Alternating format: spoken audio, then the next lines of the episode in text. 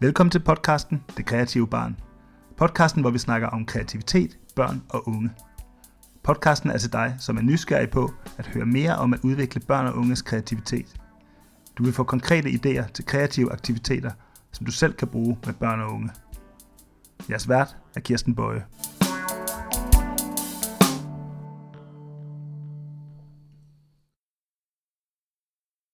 Velkommen til fjerde afsnit af podcasten Det Kreative Barn.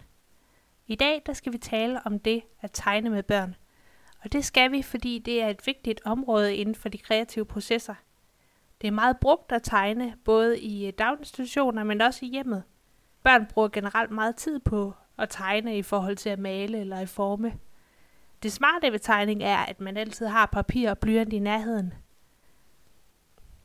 jeg vil lige starte med at rise barnets tegneudvikling op. Øh, så skal vi snakke om, realisme egentlig er målet for tegning eller ej. Vi skal snakke om, hvordan forældrene eller pædagogen kan indgå en dialog med barnet om tegning. Og så vil jeg slutte af med at snakke om øh, min fantasiark, som jeg har skabt øh, som en måde at tegne med barnet på. Når barnet bliver et år til halvandet år, så begynder det at kunne sætte mærker på papiret øh, med en blyant eller en farve. Det kan det egentlig så snart, at det kan holde ordentligt på en blyant og holde godt fast øh, og trykke ned mod papiret. Det bliver tilfældige spor og kruseduller, der kommer frem, øh, hvor barnet prøver at sætte en streg og finde ud af, hvad skete der så? Så på den måde skaber barnet en erfaring, og så kan de sætte nye streger. De finder altså ud af, at der er en sammenhæng mellem de bevægelser, de laver, og de mærker, der kommer på papiret. Med tiden, som barnet bliver ældre, så opdager det, at øh, det kan kontrollere de streger, som barnet sætter. Men der går noget god tid med at tegne kruseduller og tilfældige streger. Når barnet er cirka to et halvt år, så begynder det at navngive de ting, som det tegner på papiret. Det gør de enten fordi de opdager, at det de tegner egentlig ligner noget fra den virkelige verden, eller fordi de hører andre tale om, hvad de har tegnet. For eksempel større børn i børnehaven, der fortæller andre, hvad de har tegnet. Eller fordi de voksne spørger dem, hvad har du tegnet? Så finder de på noget. Barnet starter med at tegne symboler, som øh, kun barnet selv kan genkende. Det vil altså sige, at øh, barnet laver nogle tegn, som for barnet betyder noget bestemt, men som vi voksne ikke kan genkende. Men med tiden så lærer barnet også at bruge de symboler, som vi andre kan genkende, som for eksempel et hjerte. Barnet begynder på det her stadie at øve sig i at tegne menneskekroppen – Først så bliver det et hoved med ben på, øh, men senere kommer kroppen også med, og det bliver mere og mere detaljeret. Som femårig der øh, fortsætter barnet med at tegne kollektive symboler, altså de symboler, som vi er enige om, hvad står for, og barnet finder faste måder at tegne ting på. Og det har billedforsker Christian Pedersen øh, skrevet om. Og han siger, at barnet tegner i skemaer. Barnet finder altså en speciel måde at tegne noget på, Øh, for eksempel et dyr. Først tegner barnet dyret som en generalisering. Det vil sige, at barnet finder en fast måde at tegne alle former for dyr på. Øh, mennesket har et andet schema. Det tegner barnet på en, en anden måde, der altid er den samme for mennesker. Senere så lærer barnet at differentiere. Øh, for eksempel ved, at katte kan tegnes på en måde, hunden bliver tegnet på en anden måde. Og til sidst så lærer barnet også at specialisere det vil sige, at barnet skældner mellem forskellige hunderaser og tegner dem på forskellige måder. Fra barnet er omkring 8 år, så bliver det mere opmærksom på at tegne ting, så det ligner virkeligheden. Symboler og de skemaer, som barnet tidligere har tegnet ud fra, er ikke længere nok. Selvkritikken begynder at komme, og der er rigtig mange, der holder op med at tegne. Og det er her, det er særlig vigtigt med støtte fra en voksen, for at fastholde barnets tegnelyst – så barnet ikke bare opgiver, og egentlig slet ikke udvikler sine tegneegenskaber. Det kan man blandt andet gøre ved at prøve alternative materialer end tegning, øh, flytte interessen for at tegne for eksempel hunde over i noget andet. Øh, man kan have en dialog med den voksne om, hvad man vil tegne, og hvordan kan man lære det. Man kan snakke med den voksne om, hvad er egentlig målet for tegningen, og hvordan tegner jeg på en særlig måde, hvordan vil jeg gerne tegne. Øh, men den dialog med den voksne vil jeg gerne komme tilbage til. Jeg vil gerne først omkring et af de helt store emner inden for det at tegne med børn. Og det er nemlig realisme. Altså realisme i forhold til at tegne, som det ser ud i virkeligheden, ligesom hvis man tog et fotografi. Det er noget af det, der skiller vandene inden for øh, tegnepædagogikken. Den amerikanske tegnelærer Betty Edwards, hun er repræsentant for øh, mottoet, at tegne er at se, øh, og også dermed realismen. Hendes metode er, at man skal øve i at bruge øjnene, og man skal tegne, hvad man ser. Øh, hvis man virkelig observerer virkeligheden og tegner det, man observerer, så kan man tegne. Som jeg nævnte lige før, så lærer barnet sig selv nogle symboler for nogle ting, det kender, øh, og en særlig måde at tegne nogle bestemte ting på. Det kan være, at barnet har et symbol for, hvordan det altid tegner øjne. Når barnet så sidder over for en øh, andet barn og skal tegne øh, ansigtet på øh, barnet, altså et portræt af barnet, så sker der det, at øh, hjernen modtager et signal om, at barnet ved jo egentlig godt, hvordan man tegner øjne, så derfor så tegner barnet øjnene som symbolet, og som det plejer, uden at kigge på, hvordan det pågældende barn, som sidder lige over for barnet, øjne egentlig ser ud. Og det er jo problemet med det, at øjnene er ikke ens. De bliver heller ikke tegnet for samme vinkel. De kan være smallere eller bredere. Øh, men det tager man ikke højde for, når man bruger de symboler, som øh, man er vant til som barn. Øh, og det er derfor, at Betty Edwards siger, at, at, at tegne er at se, at man skal huske at kigge på de øjne, man tegner. Og så skal man egentlig glemme måden, at man plejer at tegne øjne på. Fordi det snyder en. Fordi det er ikke sådan, at alles øjne ser ud. En metode, som hun bruger, det er at vende det om, man tegner. Altså man snyder ind i hjernen. For eksempel kan man gøre det ved at vende den ting om, man tegner på hovedet, øh, sådan så man ikke kan genkende tingen som symbol, men bare ser en masse streger og rum, man skal tegne. Og det er en måde at snyde hjernen på, øh, og ikke tegne de her symboler, som man er vant til. En anden måde er, at man kan tegne de negative rund, rum rundt om øjnene, altså det vil sige tegne stregens former set øh, oppefra og nedefra, og ikke som en del af et øje, som man er vant til. Realisme det er et mål, øh, som mange børn og voksne har øh, for tegning. Realisme øh, kan også være set som en periode, som alle tegnere skal igennem, for at de igen kan finde deres individuelle tegnestil, øh, som kan være mere fri. Der kan man for eksempel se på øh, kunstneren Picasso, der i sin unge dage malede, øh, så det lignede, øh, hvorefter han gik en helt anden vej og begyndte at male kubistisk i stedet for. Men mange ser på ham som, at, at det realistiske var en periode, han skulle igennem, og efter det var han fri til at male mere øh, abstrakt. For mange børn, der bliver realisme desværre en stopklods i stedet for, fordi barnet omkring de 8-10 år ikke længere kan leve op til sine egne forventninger om at tegne. Og så mister barnet modet og stopper med at tegne. Og det er derfor, at der er mange voksne, der stadigvæk tegner som et barn. De er simpelthen stoppet, øh, da de var 8-10 år, fordi de ikke kunne leve op til deres forventninger om at tegne. Og så er de ikke kommet videre, så er deres niveau der, hvor det var dengang. Du lytter lige nu til podcasten Det Kreative Barn med Kirsten Bøje. Husk, at du altid kan finde mere inspiration til at udvikle børn og unges kreativitet ved at følge vores Facebook-side, Den Kreative Afdeling, eller vores blog, som du finder på www.denkreativeafdeling.dk. Den engelske professor Claire Robbins, hun skriver, at den her holdning om, at realisme er målet for tegningen og det eneste mål, øh, simpelthen skal genvurderes i forhold til den tid, vi lever i. Hun siger, det er en vane, som vi har fra kunsthistorien, hvor kunstnerne inden modernismen kom, havde det mål, at de skulle øh, tegne og male, så det lignede mest muligt. Og det kom avantgarden og modernismen jo og vendt op på. Lige pludselig, så, øh, så var det ikke øh, det der malehåndværk at tegne og male, så det lignede, der var målet. Men det var, det blev lige pludselig kedeligt. Så skulle man finde ud af, hvad, hvad kan man så male?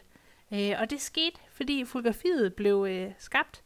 Så blev det faktisk uinteressant at tegne og male, så det ligner, fordi hvis fotografiet kunne gøre det, hvorfor skulle kunstnerne så? Så lige pludselig så skulle kunsten altså gøre noget andet. Og øh, det blev, at der blev malet abstrakt og vildt, øh, ligesom for eksempel kobramalerne, som jo havde det barnlige udtryk som målet, og som anså det egentlig som en svær øvelse for, voksne at få adgang til det barnlige i tegningen. Så at målet for tegningen kan altså, er realisme, det kan altså ses som en gammeldags holdning til tegning, der ifølge øh, Claire Robbins skal genvurderes. Men hvad er så målet, hvis det ikke er realisme mere? Hvis øh, tiden er løbet fra at male og tegne realistisk?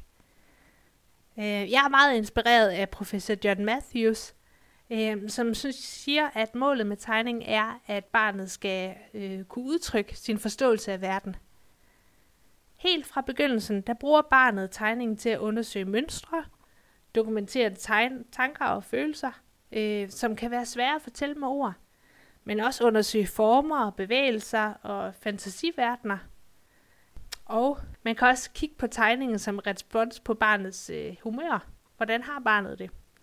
Barnet kan altså være en indgang, eller tegningen kan være en indgang til, hvordan barnet har det. Og en dør til det indre i barnet. Så set på den måde, så har tegning altså en stor bearbejdende og undersøgende funktion for barnet. Herudover udvikler det selvfølgelig også finmotorikken, øh, som er særlig vigtig for de mindre børn. Matthews har opfundet et, et begreb, der hedder Clarity of Vision, som tager udgangspunkt i, at barnet tegner omgivelserne, som det selv forstår dem. Øh, altså uden indblanding fra vestens traditioner om, at der for eksempel skal være et lineært perspektiv. Øh, de ting, der er længere væk, skal være mindre, for eksempel. Barnet må tegne, øh, som det forstår verden, og på den måde kan jeg også vise netop dens verdens forståelse. Det betyder, at øh, når barnet vil tegne en genstand, som det vurderer, vurderer som særlig betydningsfuld, så kan den blive større i forhold til de andre genstande på tegningen.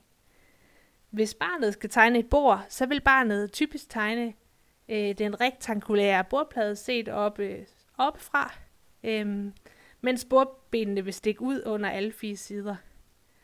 Og set fra den voksne synspunkt, så kan man tænke, øh, hmm, skal jeg ikke lære dig at tegne øh, med rigtig perspektiv, eller det er ikke sådan, det ser ud. Det er skørt børnetegning. Men det gør barnet af en grund, øh, og det er fordi barnet ved, at en bordplade har fire vinkelrette hjørner. Og ved at tegne bordpladen op fra, så viser barnet, at den egentlig har en forståelse for de her vinkelrette hjørner. Øh, den ved, at de er vinkelrette, så det skal de også være på tegningen. Øhm, og det er jo egentlig lidt ligesom kubisterne gjorde. De tegnede også ting fra forskellige vinkler på samme tid. Og barnet gør det ved at vise, øh, hvad, hvilke informationer barnet synes er de vigtigste at give videre. For eksempel, at bordpladet er vinkelret og øh, benene stikker ud, fordi barnet vil gerne vise, at bordet har ben. Tegninger skabt på den måde giver barnet en kreativ frihed, uden at der er noget rigtig facit. Herudover så giver det den voksne en mulighed for at se, hvad barnet lægger vægt på i tegningen. Derfor er jeg meget inspireret af Matthews tanker, fordi de giver en plads til barnets individuelle stil, som i mine øjne er mere charmerende end en ensformet måde at tegne på, Altså hvor man stræber efter at tegne det, som fotografiet kan, så det ligner. Samtidig er metoden mere fri, og giver barnet redskaber til at fortælle sin verdensforståelse på sin helt anden måde. Med alt den potentiale for udvikling, der er ved tegning, så er det vigtigt at vende tilbage til, hvordan den voksne kan vedholde barnets lyst til at tegne. Og der siger øh, professor Matthews, at den voksne skal være åben over for den læring, der sker i samspil med barnet rent mundtligt, så skal den voksne stille åbne spørgsmål, som, vil du fortælle mig om din tegning? På den måde så får barnet mulighed for at videreformidle sine tanker bag tegningen, modsat hvis den voksne starter med at sige, flot løve du har tegnet. Fordi måske var det slet ikke en løve, som barnet havde prøvet at tegne. En god idé er, at man, den voksne er opmærksom på barnets udvikling inden for tegning, og på den måde spørge ind til de synlige udviklinger, som du kan se, der sker, øh, og øve for barnet til at sætte ord på de udviklinger, der sker. Rent praktisk, så kan den voksne også inspirere barnet med nye materialer, temaer, øh, kreative benspænd eller lignende.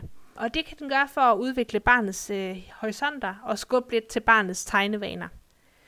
I løbet af tegneprocessen, så kan den voksne for eksempel lægge kul på bordet, som barnet kan tage, hvis det har lyst. Det kan også være lidt havregrød fra morgenmaden, der bliver skubbet over til barnet. Og på den måde kan man eksperimentere meget med øh, tegningen og rammerne for tegningen. John Matthews han nævner to store fejltagelser inden for øh, den voksnes rolle i tegning. Og det er, når der ikke er noget støtte overhovedet, eller når der er en for dominerende voksen, der blander sig i barnets tegning, øh, og på den måde sætter mål op for barnets tegning. Så det vigtigste er ifølge ham, at man opmuntrer og man hjælper til, uden at øh, dominere. Øh, fordi barnet kan ikke udvikle sine tegneegenskaber helt på egen hånd, men det har altså behov for et samspil fra andre mennesker. Øh, men det samspil kan være på rigtig mange forskellige måder. Det kan være, når barnet kigger op på far, og faren kigger interesseret på tegningen. Det vigtige er at anerkende øh, barnets arbejde med tegning som vigtigt, øh, og gå til det med nysgerrighed og undersøgende. Få barnet til at sætte ord på, hvad er det, du har lavet, hvad er det, du har tegnet. Jeg lovede i starten, at jeg lige vil vende tilbage til øh, at fortælle om mine nye fantasitegninger. Øh, og det er egentlig en god anledning at gøre det i forhold til en diskussion om at fastholde barnets tegnelyst. Jeg har været i mange børnehaver, hvor jeg har mødt børn, der har bedt mig om at få en kopitegning. Og hvis jeg har sagt, jeg vil hellere, at du tegner på almindelig papir, øh, fordi så kan du selv tegne, så har barnet sagt, så gider jeg ikke tegne, for jeg kan ikke tegne. Eller jeg ved ikke, hvad jeg skal tegne. Der er det afgørende, hvordan den voksne tager imod barnets udmelding om, at det ikke kan tegne eller ikke vil tegne. Hvis i de situationer, hvor jeg har haft tid, så har jeg spurgt barnet, har du lyst til, at vi tegner sammen? Øh, og så har vi sat os ned med et hvidt stykke papir og tegnet sammen. Øh, jeg har spurgt barnet, hvad har du lyst til at tegne? Jamen, hun har måske lyst til at tegne en giraf. Men jeg kan ikke finde ud af det, siger hun så. Så starter jeg med at spørge hende om, hvordan ser en giraf ud? Jamen, den har et hoved, der ser sådan her ud, og så tegner barnet hovedet. Øh, okay, og hvad skal der være på hovedet? Har den nogle ører? Så tegner barnet ørerne, og på den måde kan man sådan guide barnet ud fra dets egen forestilling om, hvordan en giraf ser ud, kan man hjælpe barnet ved at sætte ord på de ting, som det skal tegne i giraffen. Og på den måde få en ret god situation ud af det. Giv barnet en succesfornemmelse af, at jeg kan faktisk godt tegne en giraf. Men omvendt har der også været andre situationer, og det ved jeg også, øh, at øh, nutidens pædagoger står i, hvor de ikke har tid eller ressourcer til at sætte sig ned med barnet og øh, hjælpe dem med at få tegnet det, de gerne vil tegne. Øh, og i sådan nogle situationer, når man så har sagt, nej, du, jeg synes ikke, du skal have kopiark, øh, så går barnet videre, og så laver det noget andet end at tegne. Og det synes jeg er rigtig ærgerligt, at det, at en barn ved, at der er en mulighed for, at jeg kan få et kopiark, og hvis jeg ikke får det, så gider jeg ikke tegne noget. Det gør, at det slet ikke tegner. Derfor er jeg fortaler for, at man minimerer antallet af kopiark i øh, børnehaver og også SFO'er, og bruger mere fritegning, i stedet for, for netop at udvikle barnets evne til selv at tegne. Jeg synes, kopiark er begrænsende, fordi at det handler om, at man skal farvelægge øh, nogle figurer, som der nogle andre har tegnet. Og fordi der kan være risiko for, at barnet mister tegnelysten, fordi at de ikke kan tegne på den samme flotte måde, som der er tegnet på, på kopiarkene. For nogle børn kan det være en lidt for let løsning at sidde og farvelægge den en kopi efter den anden, i stedet for selv at øve sig i at tegne og tegne på sin egen måde. Da jeg i sidste uge luftede min, øh, min kritik over for min kæreste om de her kopitegninger, så sagde han, at det ville jo være allerbedst, hvis jeg kunne lave en løsning og et alternativ til kopiarkene, i stedet for bare at, at sige, at dem skulle man ikke bruge. Øhm, fordi de udfylder også et behov i institutionen øh, for fordybelse og, og for at udvikle barnets finmotorik øh, i at tegne inden for stregerne øh, og også aktivering i travle situationer. Det tænkte jeg meget over, og så fandt jeg på, at jeg kunne lave øh, fantasiark i stedet for kopiark. Og min fantasiark, det er alle sammen øh, A4-ark, hvor jeg har taget, puttet en ting på. Det kan være en gynge, jeg har sat på papiret. Så står der, barnet skal tegne, hvem sidder på gyngen. Og det er så der, barnet skal bruge sin fantasi til at forestille sig, hvem kan sidde på den her gynge. Alle de figurer, som jeg har sat på kopiarkene, er ret enkle. Det er ikke nogen, der er med til at give barnet en fornemmelse af, at jeg kan ikke tegne lige så godt, som det er på de her ark. Fordi de er så simple. Og på den måde er der plads til barnets egen tegnestil.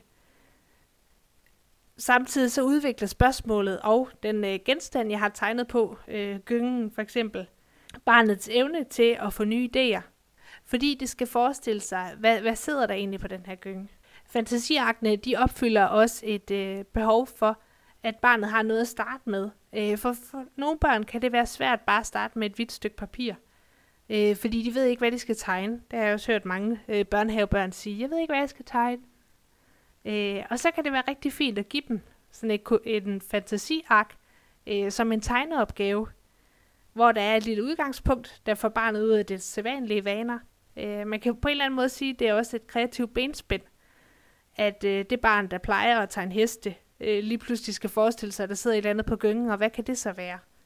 Det er en måde at få barnet ud af dets øh, tegnevaner, prøve at inspirere det til at gå i en lidt anden retning og se, hvad sker der egentlig, hvis du skal tegne det på den her måde?